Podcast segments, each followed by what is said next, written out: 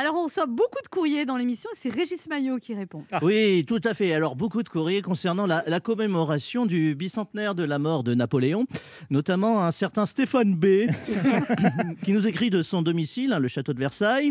Il nous a fait en- envoyer un pigeon de détresse. On me signale qu'un caniche peroxydé a été aperçu se frottant le vis sur le tombeau de l'empereur. Rassurez-vous, cher Stéphane, il ne s'agit pas d'un caniche, mais de Pierre-Jean Chalençon qui sortait d'un Dijon clandestin complètement torché. street. Euh, autre courrier. J'ai lu dans Gala que l'héritage laissé par Napoléon était colossal. Pourriez-vous m'en dire plus? Et c'est signé Mamie Rock.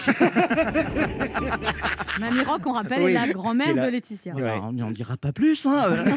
Des courriers indignés. Jessica, qui est en licence de stigmatisation à la fac de Nanterre, nous demande faut-il déboulonner les statues de cette ordure de Napoléon? Je dis, Non, Jessica. Parce que si on supprime toutes les statues des personnages historiquement incorrects dans les rues de Paris, les pigeons vont cruellement manquer d'endroits pour chier. Et la relecture de l'histoire ne doit pas s'opposer au bien-être animal. Bisous, bisous. Il est fou. Doumé nous, Dou- Doumé nous écrit d'Ajaccio Pourquoi Napoléon a-t-il été exilé à Sainte-Hélène? Eh ben parce qu'il y avait de la dispo sur Airbnb. Euh, D'ailleurs, il a laissé un commentaire très mitigé sur TripAdvisor. Je cite Accueil glacial, confort spatial très éloigné du descriptif, partie commune mal chauffée, propriétaire ne s'exprimant qu'en anglais, excursion peu nombreuse et limitée dans le temps. PS, attention, cuisine à l'arsenic, difficile à digérer.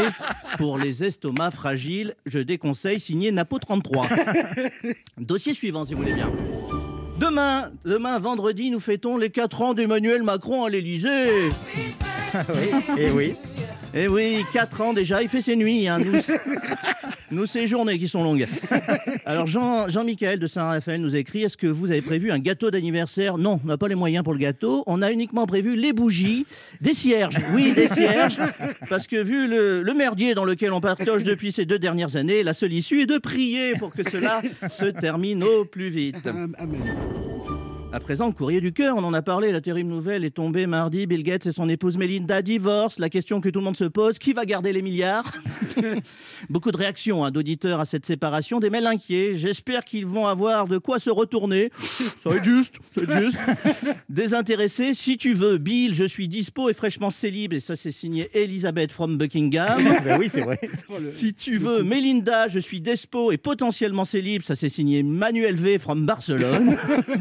Et enfin, Jean-Michel Jeunemot nous écrit Madame Microsoft va enfin pouvoir croquer la pomme. Apple. Merci Jean-Michel de ne plus jamais nous écrire. Et beaucoup de courriers d'auditeurs concernant le déconfinement, hein, des messages de soulagement. Je, je lis enfin le retour en présentiel dans les collèges et les lycées. Cela commençait à devenir invivable. Et c'est signé Jean-Luc Lahaye. Peut-on enfin baisser la garde s'inquiète Joachim, qui est médecin urgentiste, la semaine et organisateur de teuf clandestine le week-end. Non, soyez vigilants, continuez à maintenir les gestes barrières, c'est important. On l'a vu dans certaines villes de France, notamment à Marseille, où le non-respect des distances de sécurité entraînait des nouvelles contaminations. Renaud Musulier, qui a été contaminé par la République En Marche, une seule poignée de main, et depuis le gars et Macron contact. Ah ouais. Voilà. Et on conclut. Et on conclut par la petite phrase du jour. On la doit à un spécialiste de la formule, Jean-Pierre Raffarin, qui a déclaré, je vous jure, c'est vrai, quand la droite se durcit, elle se rétrécit. On dirait mon pénis quand je me baigne en Bretagne.